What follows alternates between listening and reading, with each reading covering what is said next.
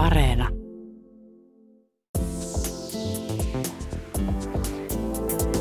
Puheen päivä. Kati Keinonen. Tänään Yle Puheessa starttaa uusi ohjelmasarja nimeltä Kupla. Se on podcast, joka tarkkailee mediaa sisältä ja ulkoa. Ja tästä syystä minulla onkin täällä Puheen päivässä vieraana toinen ohjelmasarjan tekijöistä, eli mediatoimisto toinen PHDn luova johtaja Jani Halme. Hän siis tekee yhdessä toimittaja Aura Rämön kanssa tätä Kupla-podcastia. Tervetuloa Jani Puheen päivään. Kiitos, kiitos kutsusta. No mä kuuntelin Areenasta tota podcastin ensimmäistä jaksoa ja siinä kerrottiin, että sinä Jani aloitit lehtimiehenä jo kahdeksanvuotiaana. Pitääkö paikkansa? Kyllä tämä pitää sekä toimittajana että kustantajana. Ai niin, totta. Koska perustin oman Halmeen Sanomat-nimisen aviisin tuonne Parikkala Likolammelle ja se kertoi meidän perheen elämästä. Arvosteli myös VHS-nauhoja ärkkioskilta vuokrattuna ja myi muun muassa sitten äidille ja isälle myyti ilmoitustilaa, eli he joutuivat ostamaan ruokalistat, eivät mahtuneet tämmöisen journalistisen yhteistyön piiriin, vaan ne piti ostaa ihan ilmoituskonttorin kautta, mutta muuten kerrottiin kaikkea, että kelle siskohuone menee, kun hän menee lukioon ja, ja, ja miten mennään saunalle, kun on putkiremontti, eli ulkovasta oikealle eikä vasemmalle, kun nimittäin muuten tippuu monta. No oliko levikki suuri? Levikki oli yksi. Eli oli suurin oikeastaan mahdollinen tämä kohderyhmäindeksi, eli kuinka paljon se tavoitti potentiaalista väkeä, niin sehän oli sitten 100 prosenttia. Eli se oli sitä media-aikaa, kun kaikki lukivat yhtä lehteä.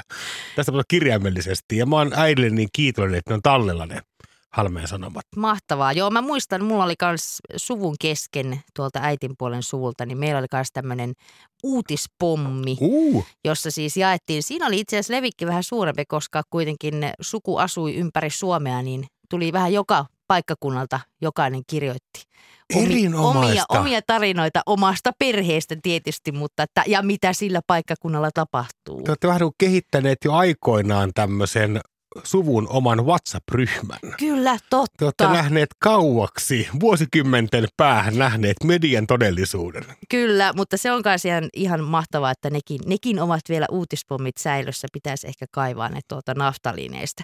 Mutta todellakin siitä, että kahdeksanvuotiaana jo tämmöinen halmeen sanomat oli, niin niistä ajoista kyllä mediakenttä on hivenen muuttunut tai itse asiassa aika rajustikin. Niin ehkä nyt sitten, koska tässä teidän Kupla-ohjelmasarjassanne, niin siinä on todellakin tarkoitus tarkkailla mediaa sisältä ja ulkoa. Niin nyt ehkä olisi aluksi syytä määritellä, että mitä se media nyt tänä päivänä niin kuin on. Miten me, niin kuin meidän pitäisi nykyään ajatella media? No sen ajatteleminen ja jäsentäminen käy ihan työstä. Onneksi on meidän työ, niin kaikkien ei tarvitse sitä sitten tehdä. Mutta kyllähän se... Öö, pilkkoutuminen, jonkinnäköinen räjähdys, joka alkoi varmaan, kun internet keksittiin tai ainakin yleistyi 2000-luvun alussa, niin onhan se vaan kiihtynyt. Eli tuntuu tavallaan se, että ikään kuin se joku alkuräjähdys on tapahtunut ja se kanavien määrä on kasvanut, koko on ehkä pienentynyt, osa on yhä suurempia. Tällä hetkellä vaikka jos keskustelee lukiolaisten kanssa – niin on tyrmistyttävää, että he eivät muun muassa Facebookia, eikä välttämättä edes Facebookia, mutta Instagramia aina juurikaan edes käytä. Eli tavallaan tämmöisten äkkiä ikuisiksi luultujen, jopa digijättiläisten, niidenkään rooli ei ole turvattu tulevaisuudessa. Mutta kyllä mä tavallaan näen sen aika simppelinä asiana, eli meillä on edelleen ammattimaiset toimijat, kuten Yleisradio tai Parikkalan Sanomat tai Loimaa lehti, jotka sitten tuottaa uutisia, tuottaa viihdettä. Sitten meillä on kansalaiset, jotka tekee ihan sama asia, lähinnä viihdettä. Semmoinen journalismi, jota porukka tuottaisi itse, niin sehän ei ole koskaan oikein missään päin maailmaa lähtenyt. Paljon puhuttiin siitä, että syntyy tämmöinen kansalaisjournalismi ja voidaan ohittaa portinvartit. Niinhän ei koskaan ole, toiseksi ainakaan ole.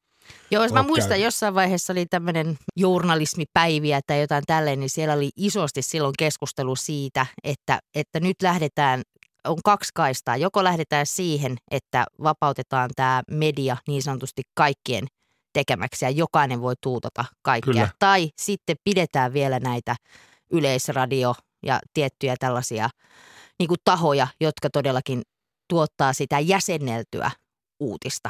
Kyllä, kyllähän Suomessa tämä mediakenttä on musta aika helposti hahmotettavissa. Että meillähän ei tämmöistä niin kuin ehkä yksittäisiä MV-lehtikokeiluja lukuottamatta, niin meillähän vaikka tämmöinen puhdas valeuutistuotanto, niin se on jäänyt lopulta aika tussuksi sitten. Että ei se, niin kuin, se ei oikein tapahtunut lopulta siinä mitassa, missä on tapahtunut jossakin muualla. Ja meillähän on, vaikka Englannissa pohditaan, että tämmöinen keltainen lehdistö, eli iltapäivälehdet, että ne on – ne on niin kuin kauheinta ränttäränttää, että ei ole minkäännäköistä häveliäisyyttä suhteessa totuuteen. Suomessahan ei näin suikkaa ole. Että meillähän jopa kaikkein reippaimmatkin lehdet ja mediat, niin on kyllä hyvin totuudellisia ja paikka paikkoon säyseitäkin. Ja tässä asiassa niin itselläni ainakaan valittamista. Tämä on oikein, oikein hienoa. Jani Halme, todellakin puhutaan sitten kuitenkin just tästä valeuutisoinnista ja valemedioista ja siitä, että pitää olla tarkkana, mitä kaikkea lukee ja mitä kaikkea katselee. Niin miten sä luulet, miten, millä tolalla niin kuin suomalaisten tämmöinen niin medialukutaito on, koska niin kuin sanoit, että se kenttä, tai siis mediakenttä on tavallaan, on tullut kaikenlaisia tekijöitä, voi olla niin kuin aika pieniäkin että ymmärretäänkö me ne, että kuka siellä taustalla on tai millaista viestiä tai agendaa heillä ehkä on ajettavana? No tämähän on tämän meidän kuplaohjelman ihan perusajatus ja suorastaan johtoajatus, eli premissi, kun äidinkielen tunnilla opetettiin. Eli me pyritään piirtämään auki jossakin määrin ihan selittämään ja penkomaan sitä, että miten nimenomaan suomalainen mediakenttä – rakentuu ja tapahtuu, ja ei pelkästään journalismin kautta. Eli tähän asti miettii vaikka meidän henkisiä esikuvia, me innoitteja vaikka pressiklubia, niin pressiklubi mainia TV-ohjelma, niin aika paljon katseli nimenomaan journalismin ja vallan suhdetta. Ja ehkä se korostui sitten politiikan toimittajat, oli varmaan yleisin vierasryhmä, jotka siellä Stillerin ja sitä ennen Timo Harakan – upeita toimittajia kaikki, niin vieraana oli. Me pyritään katsomaan laajemmin. Eli vaikka se, että me avattiin tällaista asiaa, että Elisa, niminen teleoperaattori, on yksi Suomen suurimpia TV- ja elokuvaa rahoittajia. Ja miksi näin on? Kun he itse eivät oikein halua kertoa, että miksi he on. Oikeus on varmaan se, että on niin paljon rahaa, että johonkin se raha on torpattava. Tai sitten markkinointikustannuksia. Ollaan puhuttu Clubhouse-nimistä applikaatiosta aika paljon, eli se, että miten tämä audio muuttaa maailmaa, että voiko tämmöinen yksisuuntainen juttu, mitä me nyt tässä tehdään, että kuulija ei voi siellä muuta kuin huutaa, että puu selvemmin halme, mutta se ei voi osallistua mihinkään, Clubhouse voi osallistua, niin miten nämä sitten muuttaa tulevaisuutta. Mutta niin kuin sanoin, Suomessa tällä hetkellä mediakenttä on aika selvä, se on, siellä ei ole hirveästi häiriötekijöitä, voisi olla enemmänkin häiriötekijöitä. Enemmän huolissani siitä, että menehän sitten vaikka valtion tuet ja muut, niin menevät ne myös nimenomaan journalismiin, eivätkä tuota omistajien taskuun, koska mä en usko, että se on ollut varmaankaan se lainsäätäjien perusajatus ollut se, että siirretäänpä tästä vähän maakuntien mahtisukujen taskuva hynttyä, vaan, vaan, vaan toimittajille se pitäisi mennä ja – nyt aika paljon viime jaksossa tarkastellaan myös sitä, että miten valokuvaaminen jaksaa ja valokuvaajien määrää vähennetään monessa lehdessä, ja se on tietysti ihan kauhea nähdä. Ja yliäkään ei helpolla päästetty, että kyllä me Yle Lakia tarkasteltiin uusi, uudessa jaksossa, että No se tuleekin tänään itse asiassa. Siitä Totta. me lähdetään Yle puheessa mukaan tähän Kupla-podcastiin tässä viidennessä jaksossa. Siinä todellakin Öö, mennään otsikolla Tuleeko Yle-lain muutoksesta tussahdus? Yle puhe. Kuplasta te kerrotte, että Kuplassa mielenkiintoinen todellakin ulottuu paikallislehtien toimituksista kiinalaisiin teknolo- teknologiayrityksiin ja kaikkiin muihin, jotka tavalla tai toisella muokkaavat maailmaa median välityksellä. Niin sinä Janihan olet, harrastat näitä paikallislehtien lukemista ja syksyllä 2016 aloit lukea ihan tuolla Twitter-tilillä ja tämä hashtag kotimaan katsaus, niin siitä työstä nappasit myös. Suuren Ponnierin journalistipalkinnon vuoden journalistisesta teosta, niin miten sä nyt näet, mikä on tämä paikallislehtien ne sinnikkäästi on tässä taistossa ollut mukana edelleen mediakentällä. Mikä se on niiden osa? Viimeisenä valot sammuttaa paikallislehdet. sitä ennen väitän, että on jo moni radiolinkkiä, TV-linkkiä, verkkopalvelin on vaiennut. Ylipäätään oli se viihdettä tai journalismia, niin tämä perustehtävä kaikilla medioilla, tämä peruskuva on hyvin identtinen. Eli täytetään tiettyä tarvetta. Ja jos joku täyttää sen tarpeen paremmalla tai halvemmalla kuin se tarpeen täyttäjä, niin pulassa ovat. Aikakauslehdet täytti tietyn tyyppistä tarvetta, mutta tosi monelle ihmiselle blogit, Instagram-estetiikka täyttää tismalleen samaa tarvetta, eikä maksa yhtään mitään. Joten aikkarinen on pakko keksiä itsensä uudestaan ja pyrkiä tekemään se paremmin kuin nämä. Se nimi on kilpailu ja se on länsimaisen yhteiskunnassa hyveksi todettu. Ja paikallislehdet täyttää tarvetta, jota mikään muu, ei mikään puskaradio täytä samaa tarvetta kuin viikoittainen, jopa useammin tuleva paikallislehti. Semminkin, kun Suomessa niiden taso on aivan käsittämättömän korkea. Ja mun mielestä jokaiselle ihmiselle pitää tulla vähintään yksi paikallislehti. Jos ei se ole sitten joko kotikaupungin osasta tai sitten ehkä voi tilata myös, varsinkin mökkikausi lähestyy, niin tilatkaa nyt ihmiset se kotikunnan lehti vaikka puoleksi vuodeksi sinne, niin ai että miten mukavaa lähteä sitten Kempeleeseen tai Simpeleelle tai mihin ikinä meneekään, niin on se eri tenho mennä kesälomalle sinne, kun on pari kuukautta lukenut kuulee, että miten sillä valtuusta juorto oikein meneekään ja kukas Irman kahvilla nykyään pyörittää. Ehkä heillä on myös tämmöinen niin sanottu kiitollinen lukijakunta, koska se on nimenomaan siitä kunnasta, mistä ei valtakunnan tai missään muullakaan tasolla pöhistä, vaan se on sitä omaa pöhinää ja siinä ehkä voi tuntea sitä omaa kotiseuturakkautta. Onko siitä kysymys? Kyllä varmasti siitä on kysymys, eli ihan tämmöinen, en ole sosiologi enkä antropologi, mutta varmasti tämmöistä ihan yhteisöllisyyden perusrakenteesta varmasti kysymys ja Nykyään tietysti se, että ihminenhän voi kokea sitä identiteettiä yhteenkuuluvuuden tunnetta muuallekin kuin pelkästään siihen kuntaan tai kaupunkiin, jossa asuu. Eli tämä muotitermihan on tämmöinen monipaikkaisuus tai kaksosidentiteetti. Ja siksi kannustankin nimenomaan ihmisiä, että sehän on heleä tunne ja mahtava asia, että miksi luopua sellaisesta fiiliksestä, että voi, voi vaikkapa nyt sitten kotiseudun median tilaamalla ylläpitää sitä. Samaan aikaan toki kyllä heitä vähän nyt palloa myös mediayhtiöille, että tuotekehitystä soisi tapahtuvan. Onko se, että se voi olla, että se viikkorytminen lehti voi olla vähän kallis ja vaikea paketti ihmiselle, joka ei alituiseen siellä käy. Ja musta tuntuu muutenkin, että varsinkin uutismedian puolella, sanomallisten puolella, niin semmoinen tietty, tai ei tietty, vaan aika isokin tuotekehityspanostus olisi kyllä äärimmäisen tärkeää. Ettei vaan voivotelta ja valitettaisiin, vaan tehtäisiin myös asioita. Yle Puhe.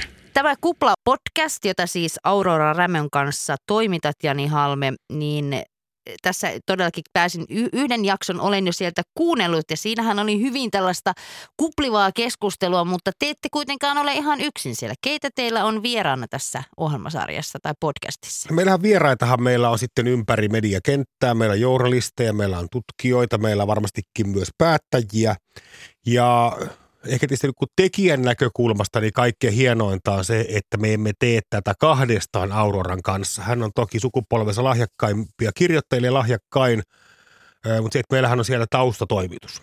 Eli podcast-sana herkästi antaa semmoisen kuvan, että nyt ne on mennyt valmistautumattomana vähän sanavalmiit tyypit vaan heittämään läppää jostakin teknologia-aiheesta tai jostakin. Tähän ei suinkaan ole, vaan – kupla, kuten myös onneksi enenevissä määrin yhä useammat podcastit Suomessa on toimitettu ja, ja, ja, meillä on siellä Ippi Arjan tuottajana ja, ja, ja, ja, ja Ville ja Olli ja Juha siellä taustatoimituksessa ja äänessä, että tätäkin tehdään isolla porukalla.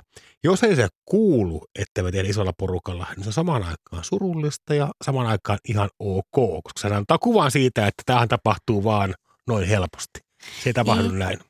Joo, ja siis nyt kun mainitsit vielä tuon podcastin, meillä on muutama minuutti aikaa. Sehän on siis lyönyt jotenkin Suomessa, sanotaan viimeisen viiden vuoden aikana niin kuin ihan järjettömän kovalla läpi. Tietenkin tälle radioammattilaisena voi miettiä, että no mikä ero on hyvin tuotetulla radio-ohjelmalla ja podcastilla, mutta ei toki mikään. Tie, no ei tavallaan, tavallaan ei mikään, mutta tietenkin jakelu Kyllä. on eri ja se, että sulla on pääsy tekemään just sitä podcastia. Joko se sitten on tuommoisella isommalla ryhmällä tai sitten ihan vaikka kaverin kanssa tai yksin, koska vehkeet, nämä laitteet ovat halventuneet, pienentyneet. Ihan varmaan kännykälläkin voi nykyään tehdä, tulee sen laatusta ääntä ja, ja sitten tietysti sinne vaan tuutata johonkin alustalle. Näinhän se menee.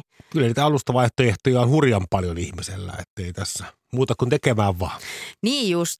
Eli ei tarvi enää päästä radiokanavalle töihin, että saa äänensä kuulumiin. Siinä on hyvät ja ehkä vähän niitä huonoja puolia, mutta niin kuin Jani Halme tuossa sanoit, että meillä ei täällä Suomessa vielä ole hirveätä hätää, että tätä valeuutisointia tai se semmoista keltainen lehdistökin on aika vielä kilttiä täällä. Toivottavasti ei mennäkään siihen kurjempaan puoleen. Mutta Kupla podcast kuuluu täällä Yle puheessa aina näin tiistaisin kello 15 uutisten jälkeen. Kiitos tosi paljon Jani Halme vierailusta, että pääsit vähän valottamaan, mitä Kupla on. Kiitos, oli kiva olla täällä. Täytyy tässä vielä mainostaa, että Jani Halme toimitti yhdessä myös Tomi Saarisen kanssa Yle puheelle loistavaa sarjaa nimeltä Diginen iltapäivä ja Siinä herrat selvittivät, miten digitaalisuus on muokannut lapsuutta, nuoruutta, aikuisuutta, kuolemaa. Mikä on pysynyt ennallaan, mikä mullistunut täysin. Ja tuo ohjelmasarja on edelleen kuunneltavissa Yle Areenassa, eli kannattaa ottaa sekin haltuun. Se on parin vuoden takaa, mutta joitain asioita saattanut siinäkin muuttua, mutta kyllä se kannattaa silti käydä kuuntelemassa.